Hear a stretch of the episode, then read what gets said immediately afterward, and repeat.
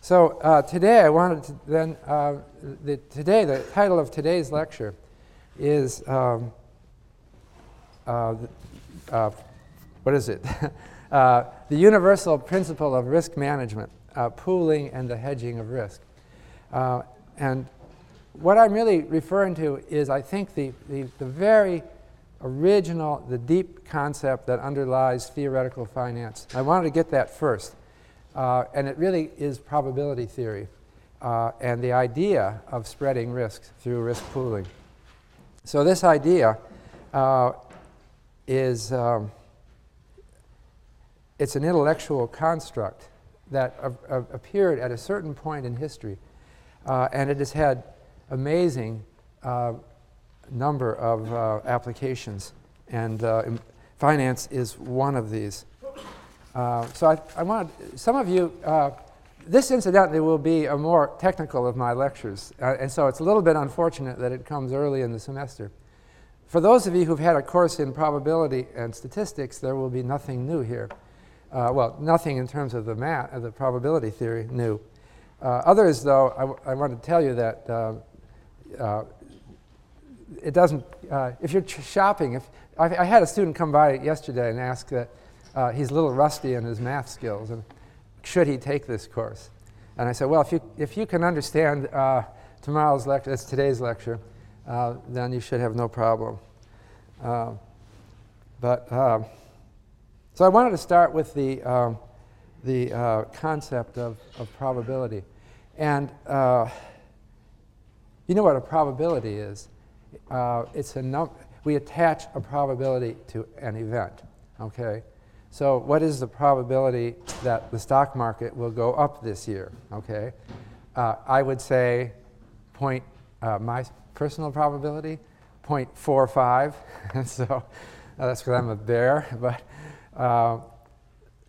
you know what that means, that 45 times out of 100, the stock market will go up. And the other 55 times out of 100, it will stay the same or go down.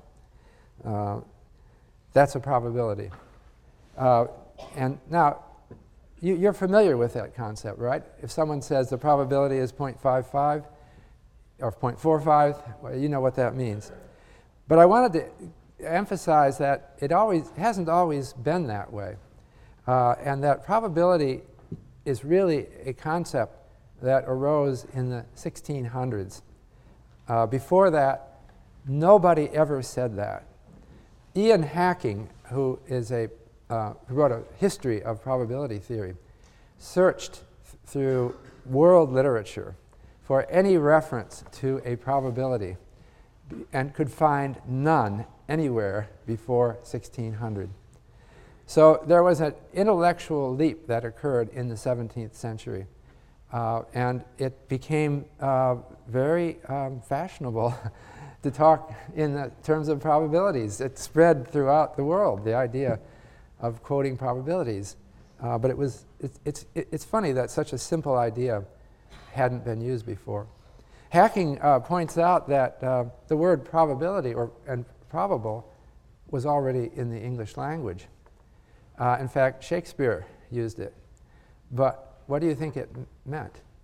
He gives an example of a young woman who is describing a man that she likes. And she says, I like him very much. I find him very probable. Okay, what do you think she means? Can someone answer that? Does anyone know Elizabethan English well enough to tell me?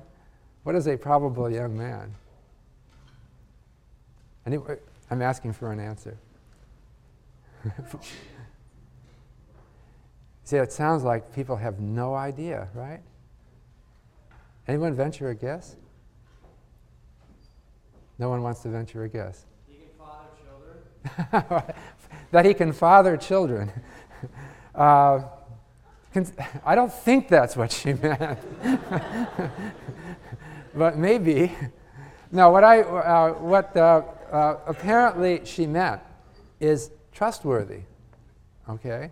That's a very important quality in a person, I suppose, right? So if something is probable, you mean that you can trust it, okay? And so probability means trustworthiness. And so You can see how they moved from that definition of probability to the current definition. But Ian Hacking, being a good historian, thought, you know, someone must have had some concept of probability going before, even if they didn't quote it as a number. The way they must have been in their head or in their idea. So he searched through world literature to try to find some use of the term that preceded the 1600s. And he concluded that there were probably a number of people who had the idea, but they didn't publish it, and it never became part of the established literature, partly because, he said, throughout human history there has been a love of gambling, and probability theory is extremely useful if you are a gambler.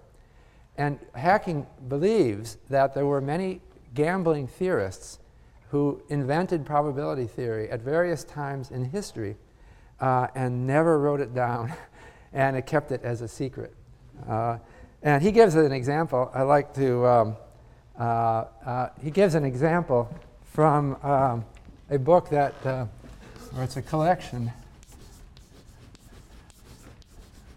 You know this? I think there's, this is a collection of epic poems written in Sanskrit, and that goes back, it actually written over a course of 1,000 years, and it was completed in the 4th century. Well, there's a story, there's a long story in the Mahabharata about an emperor called Nala, and he had a wife named Damayanti, and he was a very pure and very good person. But there was an evil demon called Kali who hated Nala and wanted to bring his downfall. So he had to find a weakness of Nala. And he found finally even though Nala was so pure and so perfect, he found one weakness, and that was gambling. Nala couldn't resist the opportunity to gamble. So the evil demon seduced him into gambling aggressively. And you know how sometimes when you're losing, you redouble and you keep hoping to win back what you've lost? In a fit of gambling, Nala finally gambled his entire kingdom and lost. Okay, it's a terrible story. And Nala then had to leave the kingdom and his wife. And they wandered for years. He separated from her because of dire necessity. They were wandering in the forests, and he was in despair, having lost everything. But then he meets someone by the name of, who do we have here? We have Nala. And he meets this man, Rituparna. And this is where probability theory apparently comes in. Rituparna tells Nala that he knows the science of gambling and he will teach it to Nala. But it has to be done by whispering it in his ear because it's a deep and extreme secret. And Nala is skeptical. How does Rituparna know how to gamble? And so Rituparna tries to prove to him his abilities, and he says, see that tree there?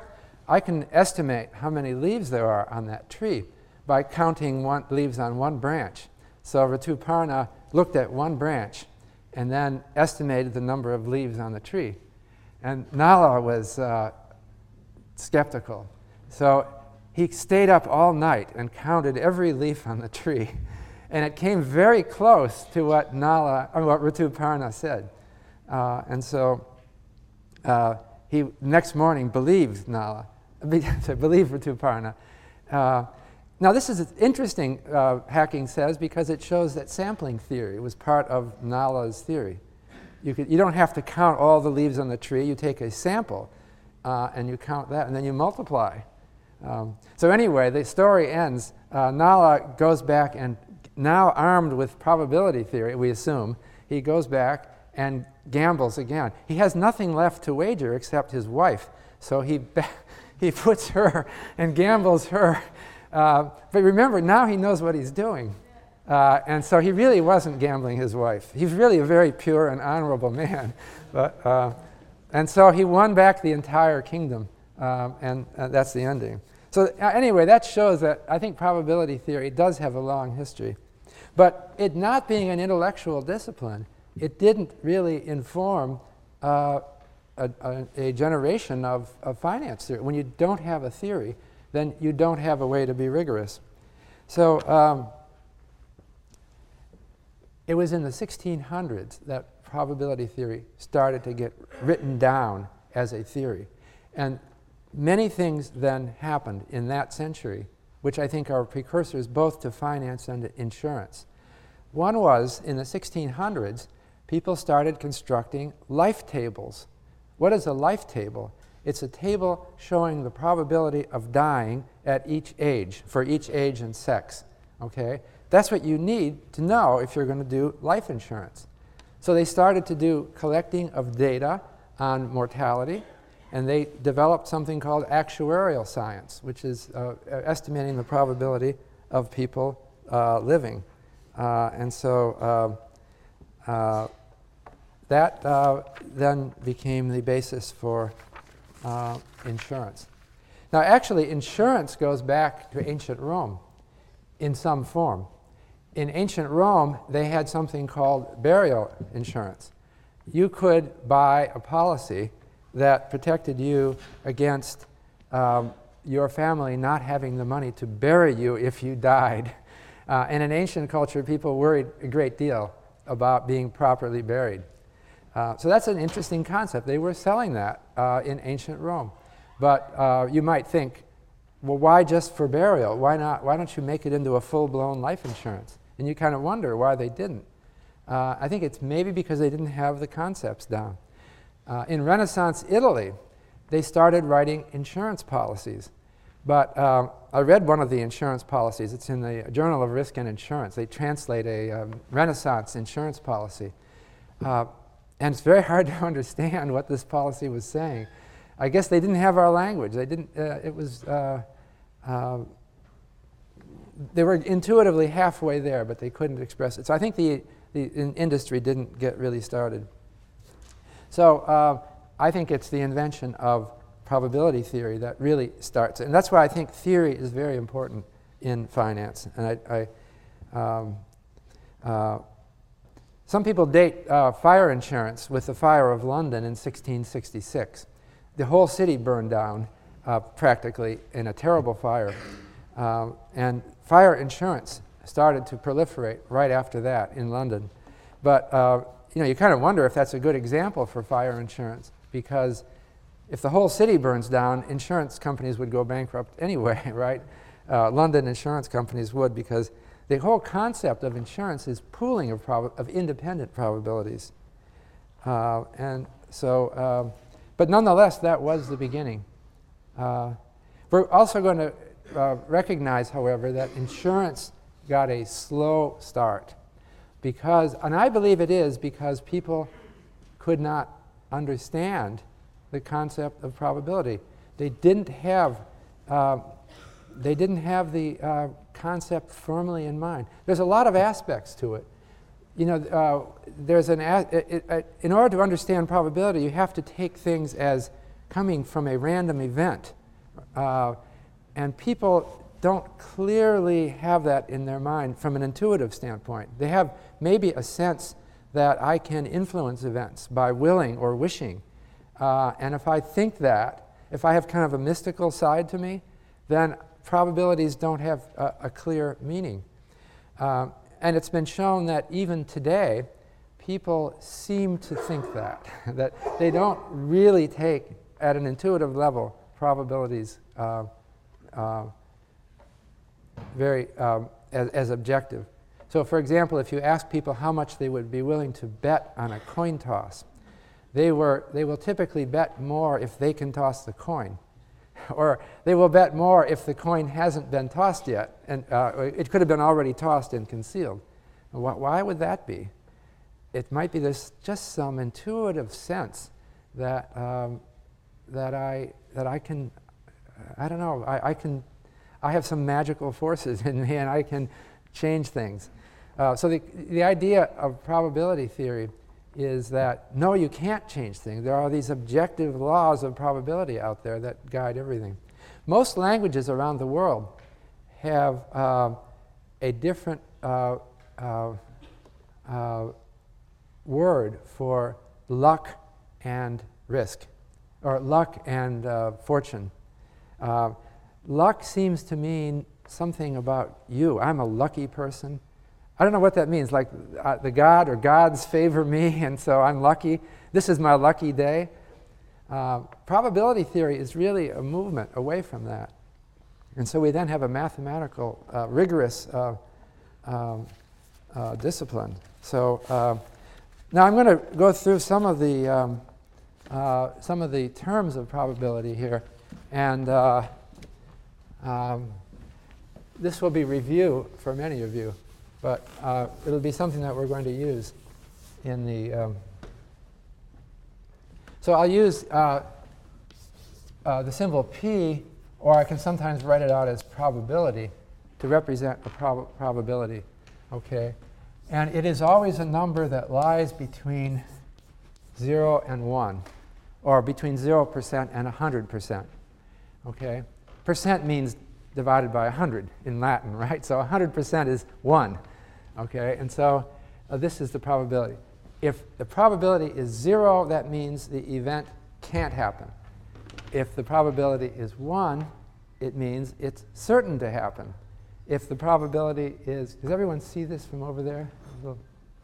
I don't know if I could move. I can't probably move this, or can I? Yes, I can. Now, can you now? You're the most disadvantaged person, and you can see it, right? So that's the basic idea. Now, one of the first principles of probability is the idea of independence. Okay.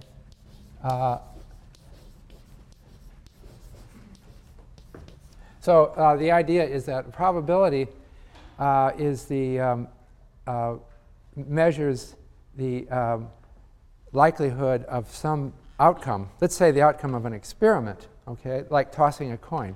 You might say the probability that you toss a coin that it comes up heads is 50%, okay, because equally likely heads and tails. Independent experiments are experiments that occur without relation to each other. So if you toss a coin twice and the first experiment doesn't influence the second, we say they're independent.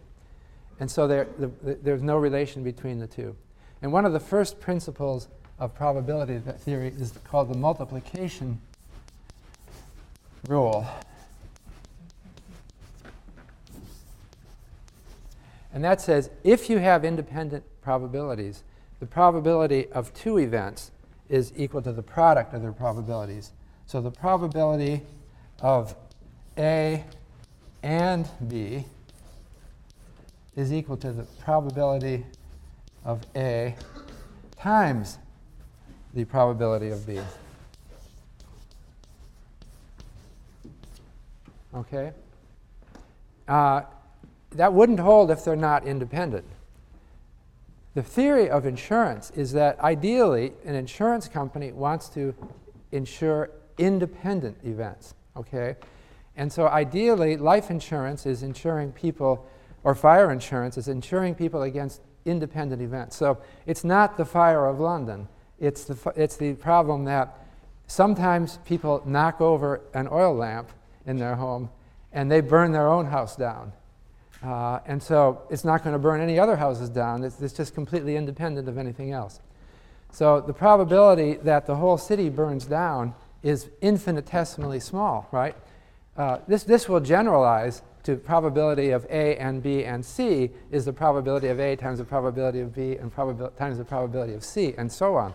So if their probability is 1 in 1,000 that a house burns down, and there's 1,000 houses, the probability that they all burn down is 1/1,000th to the 1,000th power, which is virtually 0.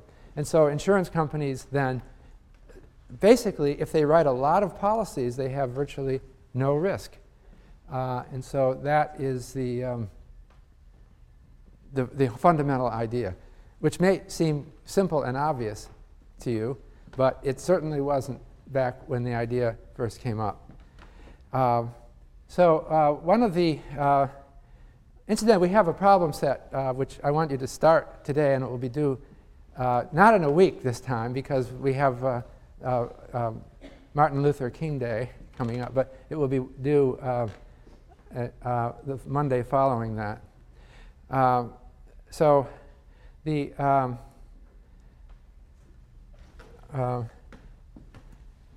If you follow through from the independent theory, there's a one of the basic relations in probability theory is called the binomial distribution, and I'm not going to spend a whole lot of time on this.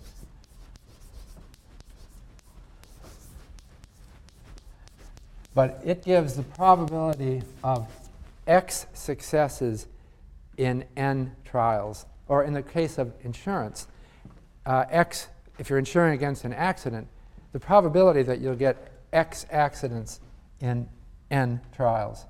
So the binomial distribution gives the probability as a function of X, and it's given by the formula where P is the probability of the accident. P to the X times 1 minus P to the N minus X times N factorial all over N minus X factorial. That is the formula that insurance companies use when they have independent probabilities to estimate the likelihood of having a certain number of accidents. They're concerned with having too many accidents, which might exhaust their reserves. So an insurance company has reserves, and they have enough reserves to cover them for a certain number of accidents, and they use the binomial distribution to calculate the probability of getting any specific number of accidents. So that is the binomial distribution. So I'm not going to expand on this because I can't get into detail. This is not a course in probability theory, but I'm hopeful that you can see the formula and you could apply it. All right? Any questions? Is this clear enough? Can you read my handwriting? Okay. So another important concept in probability theory that we will use a lot is expected value. The mean or average, those are all roughly interchangeable concepts. So we have expected value,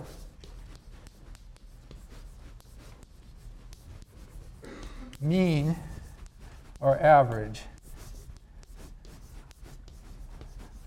Okay. But we can define it in a couple of different ways depending on whether we're talking about sample mean or population mean. The basic definition, the expected value of some random variable X. I guess I should have said a random variable is a quantity that takes on value.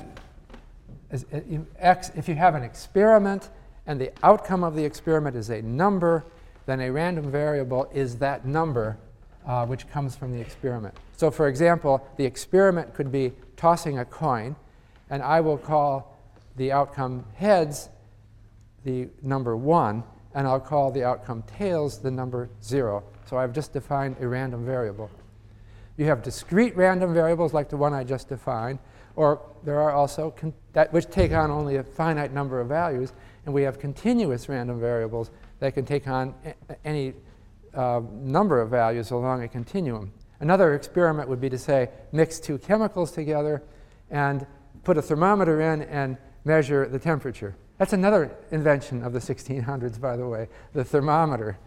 And they learned that concept in the perfectly natural to us, temperature, right? But it was a new idea in the 1600s. So anyway, that's continuous, right? When you mix two chemicals together, it could be any number. There's an infinite number of possible numbers, and that would be continuous. For discrete random variables, we can define the expected value or mu sub x, that's the Greek letter mu, is the summation I equals 1 to infinity of the probability that x equals x sub I times x sub I. All right? So I have it down that there might be an infinite number of possible values for the random variable x. In the case of the coin toss, there are only 2.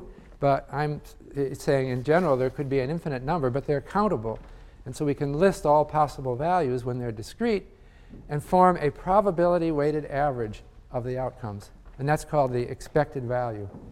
And it's people also call that the mean or the average often. But you note that this is based on theory. These are probabilities. Okay? In order to compute using this formula, you have to know the true probabilities. There's another formula which applies for continuous random variables, and it's the same idea, except that I'll also call it mu sub x, except that it's an integral. So we have the integral from minus infinity to plus infinity of f of x times x dx. Okay? And that's really, you see, it's the same thing, because an integral is an analogous to a summation. Those are the two population definitions. F of x is the continuous probability distribution for x. It gives, so that's different. When you have continuous values, you don't have the probability that x equals x sub I, because it's always 0. The probability that the temperature is exactly 100 degrees is 0, because it could be 100.00001 degrees or something else, and there's an infinite number of possibilities. So we have instead what's called a probability density in when we have continuous random variables. You're not going to need to know a lot about this for this course, but this is, I wanted to get the basic ideas down. So these are called population measures because they refer to the whole population of possible outcomes, and they measure the probabilities. So it's the truth. But there are also sample means. When you get, this is Rituparna, counting the leaves on a tree, you can estimate from a sample the population expected values. And so the population mean is often written x bar if you have a sample with n observations. It's the summation I equals 1 to n x sub I divided by n. All right? That's the average. You know that formula, right? You count n leaves on the, you count the number of leaves. You have n. Well, you have n branches on the tree. You count the number of leaves and sum them up. One would be, there is a, I guess, I'm having a little trouble putting this into the Rituparna story, but you see the idea. You know the average, I assume. That's the most elementary concept. And so you could use this to estimate either a discrete or continuous expected value. Now, in finance, there's often reference to another kind of average, which I want to refer you to, and which in the Jeremy Siegel book, there's a lot is made of this. And the other kind of average is called a geometric average. And so we'll call that, I'll only show the sample version of it. G of x equals, there's left parentheses, the product I equals 1 to n x sub I to the 1 over n power. All right, is everyone, can you see that back there? Maybe you have trouble seeing that, but it's different. Instead of summing them and dividing by n, I multiply them all together and take the nth root of them. So this is called the geometric average, and it's used only for positive numbers. So if you have any negative numbers, you'd have a problem, right? If you had one negative number in it, then the product would be a negative number. And if you took a root of that, you might get an imaginary number. So we don't want to use it in that case. But there's an appendix to one of the chapters in Jeremy Siegel's book, where he says that one of the most important applications of this theory is to measure how successful an investor is. Okay, so if suppose someone is managing money, have they done well? If so, you would say, well, they've been investing money over a number of different years. Let's take the average over all the different years. Okay, so suppose someone has been investing money for n years, and x sub I is the return on the investment in a given year. What is their average performance? Well, the natural thing to do would be to average them up, right? Now, Jeremy says that maybe that's not a very good thing to do. So what he says you should do instead is take the geometric average of gross returns. Okay. Now, what is the return on an investment? Is how much you made from the investment as a percent of the money invested, okay? The gross return is the return plus 1, all right? The worst you can ever do investing is to lose all of your investment, lose 100%. So if we add 1 to the return, you've got a number that's never negative, and we can then use geometric returns, okay? And so Jeremy Siegel says, really, in finance, we should be using geometric and not arithmetic. And why is that? Well, I'll tell you in very simple terms, I think. Suppose someone is investing your money, and he announces, I have had very good returns. I have invested, and I've produced 20% a year for 9 out of the last 10 years. And so you think, gee, that's great. Well, what about the last year? And the guy says, oh, I lost 100% in that year, okay? So you might say, all right, that's good. So I would add up 20% a year for 9 years, and then put in a 0, 120, because it's gross return for 9 years, and put in a 0 for 1 year. And maybe that doesn't look bad, right? But think about it. If you were investing your money with someone like that, what did you end up with? You ended up with nothing. If they have 1 year when they lose everything, doesn't matter how much they made in the other years. So what Jeremy says in the text is that the geometric return is always lower than the arithmetic return, unless all the numbers are the same. And so it's a less optimistic version. And so we should use that. But people in finance resist using that because it's a lower number. And when you're advertising your return, you want to make it look as big as possible. Okay. We also need some measure. We've been talking here about measures of central tendency only. And in finance, we need, as well, measures of dispersion. That's how much something varies. Central tendency is a measure of the center of a probability distribution of the like. But central tendency is a measure, variance is a measure of how much things change from one observation to another. So we have variance, and it's measured, often represented by sigma squared. That's the Greek letter sigma, lowercase squared. Or especially when talking about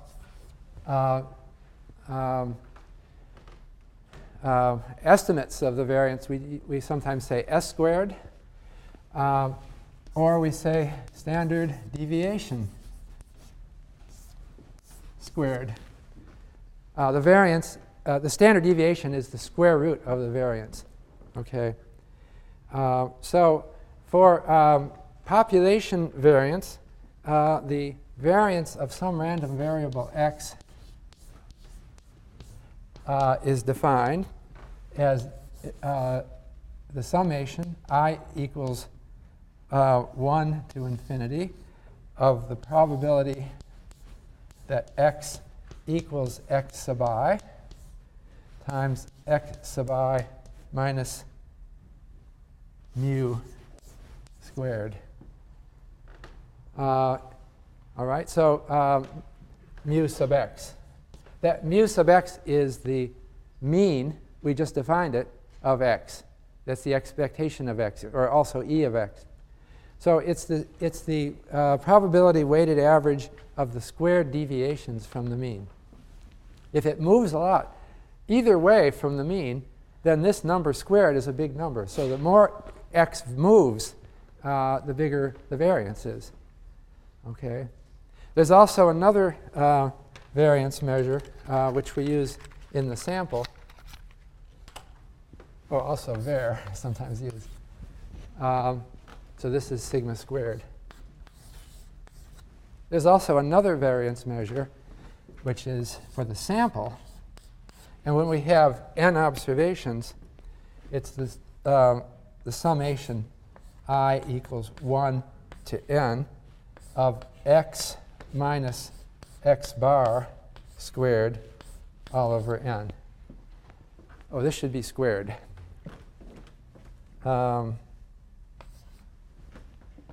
Okay, so that is the sample variance. Now, some people will divide by n minus 1. I suppose I would accept either answer. I'm just keeping it simple here. They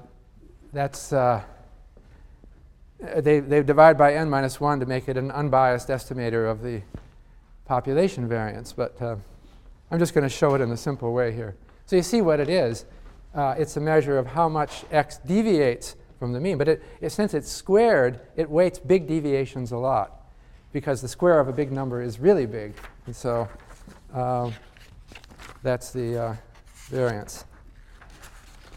All right, so that completes central tendency and dispersion. We're going to be talking about these in finance as regards returns, because generally the idea here is that we want high returns, so we want a high expected value of returns. But we don't like variance. So expected value is good. Variance is bad, because that's risk, that's uncertainty. That's what this whole theory is about, how to get a lot of expected return without getting a lot of risk. Now, another concept that's very basic here is covariance. And covariance is a measure of how much two variables move together. Okay, so covariance is covariance.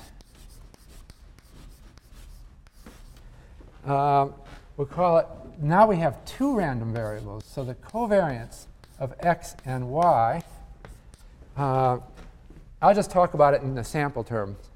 It's the summation I equals 1 to n of x minus x bar times y minus y bar all over n.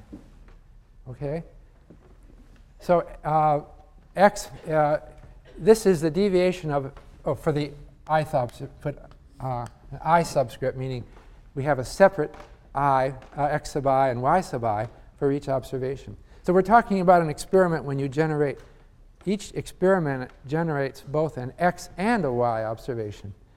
And we want to know whether when x is high, y also tends to be high, or whether it's the other way around. If they tend to move together, if when x is high and y is high together at the same time, then the covariance will tend to be a positive number. Or also, if x tends, when x is low, y also tends to be low, then this will be a negative number, and so will this. So their product is positive. All right. So a positive covariance means that the two move together. A negative covariance means that they tend to move opposite each other. So if x is high relative to x sub I, this is positive. Then y tends to be low relative to its mean, and this is negative. So the product would be negative. And if you get a lot of negative products, that makes the covariance negative. Okay. And then I want to move to correlation.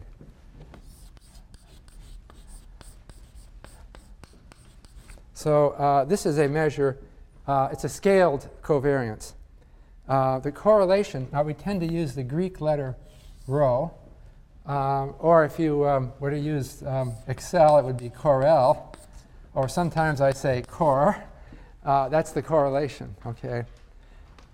This number always lies between -1 and +1.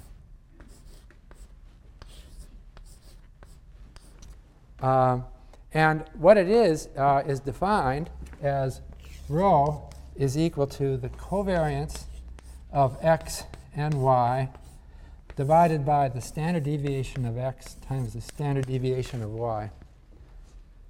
Okay? And that's the correlation coefficient. So that has kind of almost entered the English language in the sense that you'll see it quoted occasionally in newspapers.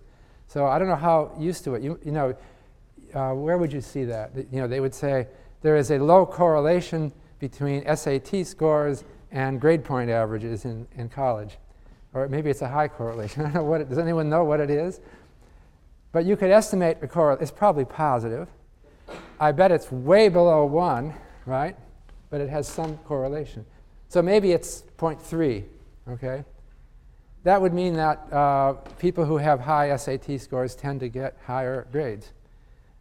If it were negative, it's very unlikely that it's negative, right? It couldn't be negative. It couldn't be that people who have high SAT scores tend to do poorly in college. So that if you want to quantify how much they relate, then you have to look. You can look at the correlation.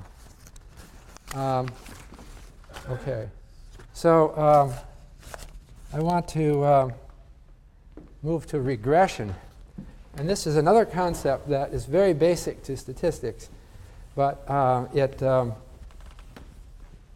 has particular use in finance. So I'll give you a financial example. Okay, so the concept of regression goes back to the mathematician Gauss, who talked about fitting a line through a scatter of points.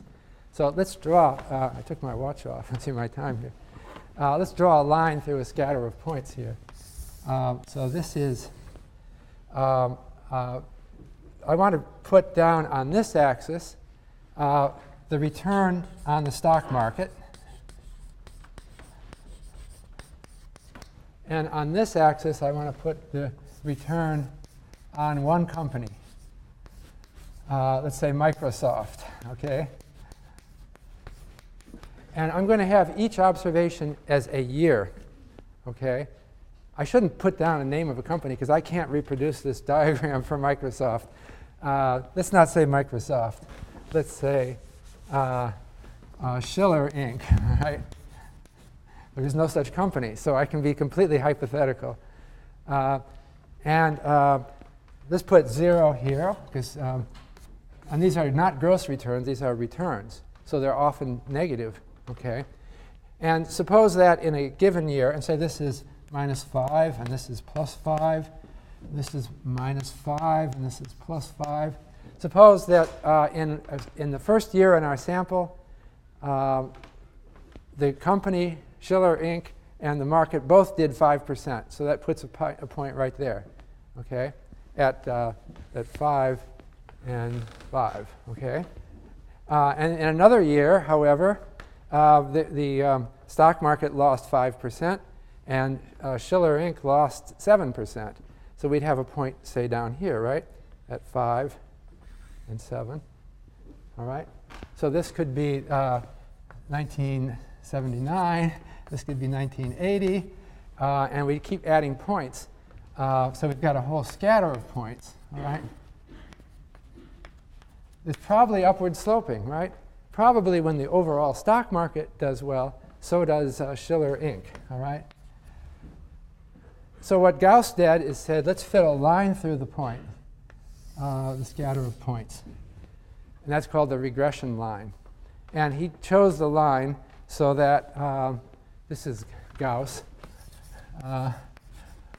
He said he chose the line to minimize the sum of squared distances of the points from the line. So these distances are the lengths of these line segments.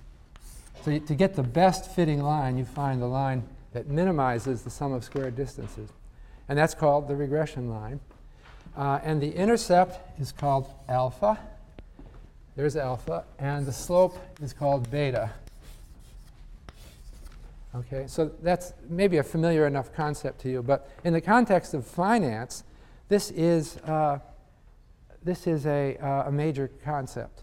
The way I've written it, the beta of Schiller Corporation is the slope of this line.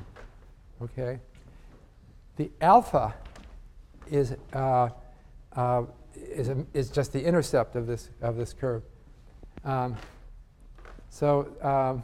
We can also do this with excess returns. I will get to this later, where I have the return minus the interest rate on this axis, and the return minus the market return minus the interest rate on this axis. And in that case, alpha is a measure of how much Schiller Inc. Outperforms. We'll come back to this. But beta of a stock is a measure of how much it moves with the market. And the alpha of a stock is how much it sort of outperforms the market. We'll have to come back to that. These are basic concepts. OK. So I wanted to another concept. I guess I've been implicit in what I have is there's a distribution called the normal distribution. And that is, I'm sure you've heard of this, right? If you have a distribution that looks like this, it's bell-shaped, right? This is x, and I have to make it look symmetric, which I may not be able to do that well. Okay, and this is f of x. The normal distribution is f of x is equal to the 1 over square root of 2 pi sigma e to the minus x minus mu squared over 2 sigma. That's a famous formula, which is due to Gauss again. We often assume in finance that random variables, such as returns, are normally distributed. So this is called the normal distribution, or the Gaussian distribution. It's a continuous distribution. I think you've heard of this, right? This is high school material. But I wanted to emphasize that there are also other bell-shaped curves. This is the most famous bell-shaped curve, but there are other ones with different mathematics. And a particular interest in finance are fat-tailed alternatives. So it could be that a random distribution, and I don't have colored chalk here, I don't think. No. So I will use a dashed line to represent the fat-tailed distribution. Suppose a distribution looks like this. OK. And then I have to try to do that on the other side as symmetrically as I can. OK. These are the tails of the distribution. This is the right tail, and this is the left tail. Okay, and you can see that the dashed distribution I drew has more out in the tails. Okay, so we call it fat-tailed. This refers to random variables that have fat-tailed distributions are random variables that occasionally give you really big outcomes. So you have a chance of being way out here with a fat-tailed distribution. And it's a very important observation in finance that returns on a lot of speculative assets have fat-tailed distributions. That means that you can go through 20 years of a career on Wall Street, and all you've observed is observations in the central region. And so you feel you know pretty well how things behave. But then all of a sudden, there's something way out here. This would be great good luck if you're long. Now suddenly you've just got a huge return that you just would not have thought was possible. You've never seen it before. But you can also have an incredibly bad return. And this complicates finance because it means that you never know. You never have enough experience to get through all these things. it's a big complication. My friend Nassim Taleb has just written a book about it called, maybe I'll talk about that, called The Black Swan. And it's about how so many plans in finance are messed up by rare events that suddenly appear that out of nowhere. He called it the black swan because if you look at swans, they're always white, right? You've never seen a black swan. And so you end up going through life assuming that there are no black swans. But in fact, there are. And you might finally see one. You don't want to predicate making complicated gambles under the assumption that they don't exist. So Taleb, who's a Wall Street professional, talks about these black swans as being the real story of finance. Now I wanted to move away from statistics and talk about present values, which is another concept in finance that is fundamental. And so let me, and then this will conclude today's lecture. What is a present value? This isn't really statistics anymore, but it's a concept that I wanted to include in this lecture. People in business often have claims on future money, not money today. For example, I may have someone who promises to pay me $1 in 1 year, or in 2 years, or 3 years, okay? The present value is what that's worth today. Okay, so I may have a IOU from someone, or I may own a bond from someone that promises to pay me something in a year or 2 years. According to time-honored tradition in finance, if it says that it's a promise to pay $1, it's not worth $1 today. It must be worth less than $1. So what you could do hundreds of years ago and can still do today is to go to a bank and present this bond or IOU and say, what will you give me for it? Okay, and so the bank will discount it. Sometimes we say present discounted value. So the banker will say, well, you have $1 a year from now, but that's a year from now, so I won't give you $1 now. I'll give you the present discounted value for it. Okay. Now, I'm going to abstract from risk. Let's assume that we know that this thing is going to be paid, so it's a matter of simple time. All right. Of course, the banker isn't going to give you $1 for something that is paying $1 in a year, because the banker knows that $1 could be invested at the interest rate. And so let's say the interest rate is R.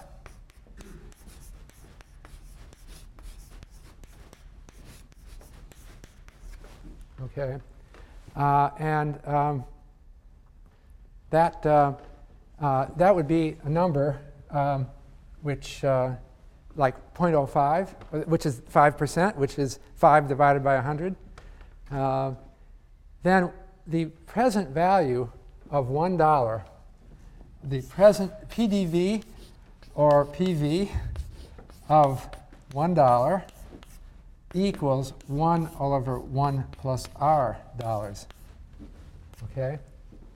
That's because the banker is thinking, well, if I have this amount right now and I invest it for 1 year, what do I have? I have 1 plus R times 1 over 1 plus R. It's $1. So that works out exactly right. So you have to discount something that's 1 period in the future by dividing it by 1 plus R. This is present value of $1 in 1 time period, which I'm taking to be a year, but it doesn't have to be a year. The interest rate has units of time, so I have to specify a time period over which I'm measuring an interest rate. So typically it's a year. So if it's a 1 year interest rate, the time period is 1 year, the present value of $1 in 1 time period is given by this. The present value of $1 in n periods is 1 all over 1 plus r to the nth power.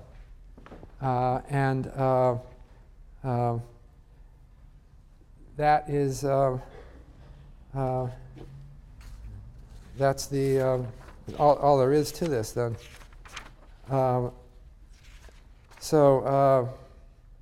want to talk about valuing streams of payments. Suppose someone has a contract that promises to pay an amount each period over a number of years. We have formulas for these present values. And these formulas are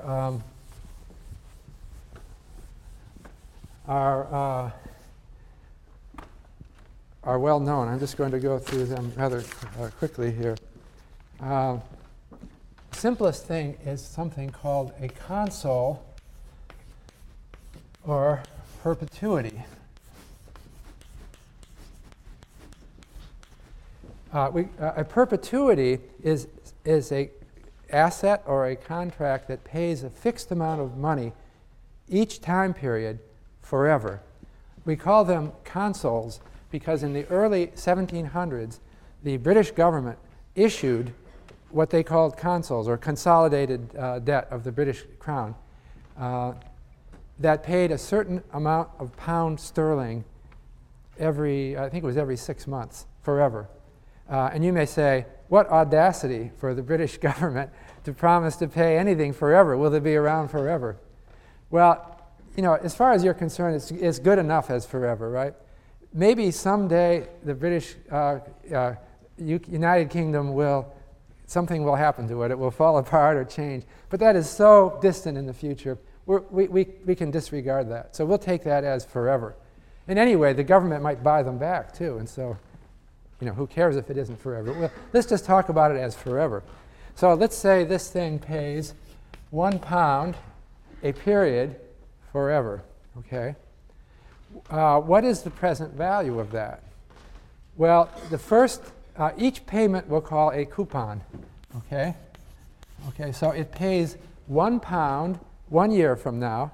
Let's say it's 1 year, just to simplify things. It pays another pound 2 years from now. It pays another pound 3 years from now. The present value is equal to, remember, it starts 1 year from now.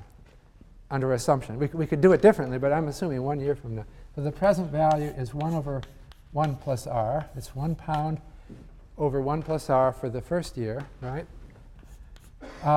Plus for the second year, it's 1 pound over 1 plus r squared. For the third year, it's 1 pound all over 1 plus r cubed. And that goes on forever. So that's an infinite series, and you know how to sum that, I think. Anyway, I'll tell you what it is. It's 1 over r, or it'd be 1 pound over r. Generally, if it pays C dollars for every period, the present value is C over r. And so that's the formula for the present value of a consol. All right, that's one of the most basic formulas in finance. The interesting thing is it means that the value of a consol moves inversely to the interest rate. The British government issued those consols in the early 1700s, and while they were refinanced in the late 19th century, they're still there. And if you want to go out and buy one, you can get on your laptop and right after this lecture and buy one of them. And you've got something that will pay you something forever. But you're going to know that the value of that in the market moves opposite interest rates. So if interest rates go down, the value goes up. If interest rates go up, the value of your investment goes down. Okay. Another formula is what if the consol doesn't pay? Well, okay. Next thing is a growing consol. I'm calling it a growing consol, even though the British consols didn't grow. Let's say that the British government didn't say that they'll pay 1 pound per year, but it'll be 1 pound the first year, and then it'll grow at the rate g. and will eventually be infinitely large. All right? So you get 1 pound the first year. You get 1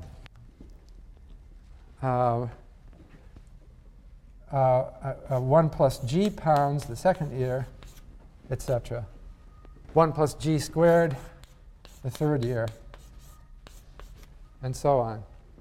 The present value of this, suppose it pays, let's say it pays c pounds each year. So it would be c times this. All right? 1 plus, it would be c times 1 plus g cubed in the third year, etc. Then the present value is equal to c all over r minus g. That's the formula for the value of a growing console. G has to be less than r for this to make sense. Because if it's growing faster than the rate of interest, this infinite series will not converge, and the value would be infinite. And you might ask, well, then how does that make sense? What if the British government promised to pay 10% more each year? What would the market value that at? The formula doesn't have a number. Well, I'll tell you why it doesn't have a number. The British government will never promise to pay you 10% more each year because they can't do it. And the market wouldn't believe them because you can't grow every year faster than the interest rate. And that's one of the most basic lessons. You can't do it. OK. One more thing, I think, which would be relevant to the there's also the annuity formula.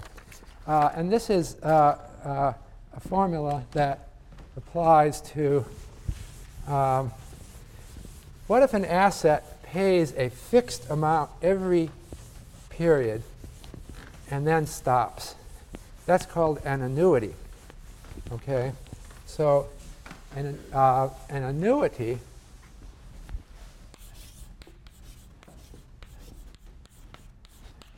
it pays C, I'll go back to dollars, C dollars starting in T equals 1, 2, 3, and N is the last period, and then it stops. A good example of an annuity is a mortgage on a house. When you buy a house, you borrow the money, and you pay it back in fixed, it would usually be monthly, but let's say annual payments, all right? You pay every year a fixed amount on your house to the mortgage originator.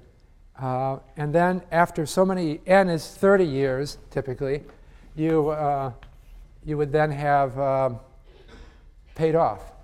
It used to be that mortgages had called a balloon payment at the end, which means that you'd have to pay extra money at the end. But they decided that people have trouble doing that. It's much better to pay a fixed payment and then you're done. Otherwise, if you ask them to pay more at the end, a lot of people, they won't have the money. So we now have annuity mortgages. What is the present value of an annuity? Okay, and so that is the present value of an annuity is equal to the amount, what did I say, is C times 1 minus 1 all over 1 plus R to the nth power all over r. And so that is the present value of an annuity. I wanted to say one more thing because I realize that you have to, your first problem set will cover this, is to talk about a concept that applies probability theory to economics, and that is expected utility theory. And then I'll conclude with this. In economics, it is assumed that people have a utility function which represents how happy they are with an outcome. Okay? And so we typically take that as U and so if I have a monetary outcome, I have a certain amount of money, X dollars, how happy I am with X dollars is called U of X, okay? And this, I think, you've gotten from other economics courses. We have something called diminishing marginal utility.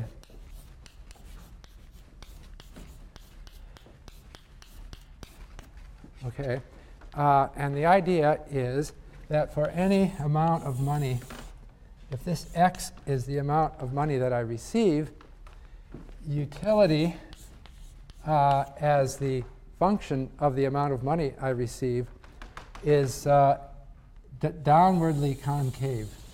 The exact shape of the curve is subject to discussion, but the point of diminishing marginal utility is that as you get more and more money, the increment in utility for each extra dollar diminishes. Usually we say it never goes down. We don't have it going down. Cross that out. That would be where having more money makes you less happy. That may actually work that way, but our theory says no. You always want more. But it's always upward sloping, but it may be after a while you get close to satiation where you've got enough. All right, and so the theory, I mentioned this last time. I was philosophizing about wealth. And I said, what are you going to do with $1 billion? We have many billionaires in this country. And I think that the only thing you have to do with it is philanthropy. They have to give it away because you are essentially satiated. Because you can, as I said, you can only drive one car at a time. And if you've got 10 of them in the garage, it doesn't really do you much good because you can't do it. You can't enjoy all 10 of them. So it's important. That's one reason why we want policies that encourage equality of incomes. Not necessarily equality, but reasonable equality, because the people with very low wealth have a very high marginal utility of income. And people with very high wealth have very little. So if you take from the rich and give to the poor, you make people happier. But we're not going to do that in a Robin Hood way. But in finance, we're going to do that in a systematic way through risk management. So we're going to be taking away from lucky people. You know, you think of yourself as randomly on any point of this. You don't want. You know that you'd like to take money away from yourself in the high outcome years and give it to yourself in the low income years. So what finance theory is based on, and much of economics, is based on the idea that people want to maximize the expected utility of their wealth. Okay, and so since this is a concave function, it's not just the expected value. To calculate the expected utility of your wealth, you might also have to look at the expected return, or the geometric expected return, or the standard deviation, or you might have to look at the fat. There's so many different aspects that we can get into. And so this underlying theory motivates a lot of what we do, but it's not a complete theory until we specify the utility function. Of course, we will also be talking about behavioral finance in this course, and we'll at times be saying that the utility function isn't the idea that people are actually maximizing expected utility may not be entirely accurate. But in terms of the basic theory, that's the core concept. And I have one question on the problem set that asks you to think about how you would handle a decision whether to gamble based on based on expected utility theory. That's a little bit of a tricky question, but do the best you can on it, and try to think about what this kind of theory would imply for gambling behavior. All right, so I will see you on Friday. That's 2 days from now in this room.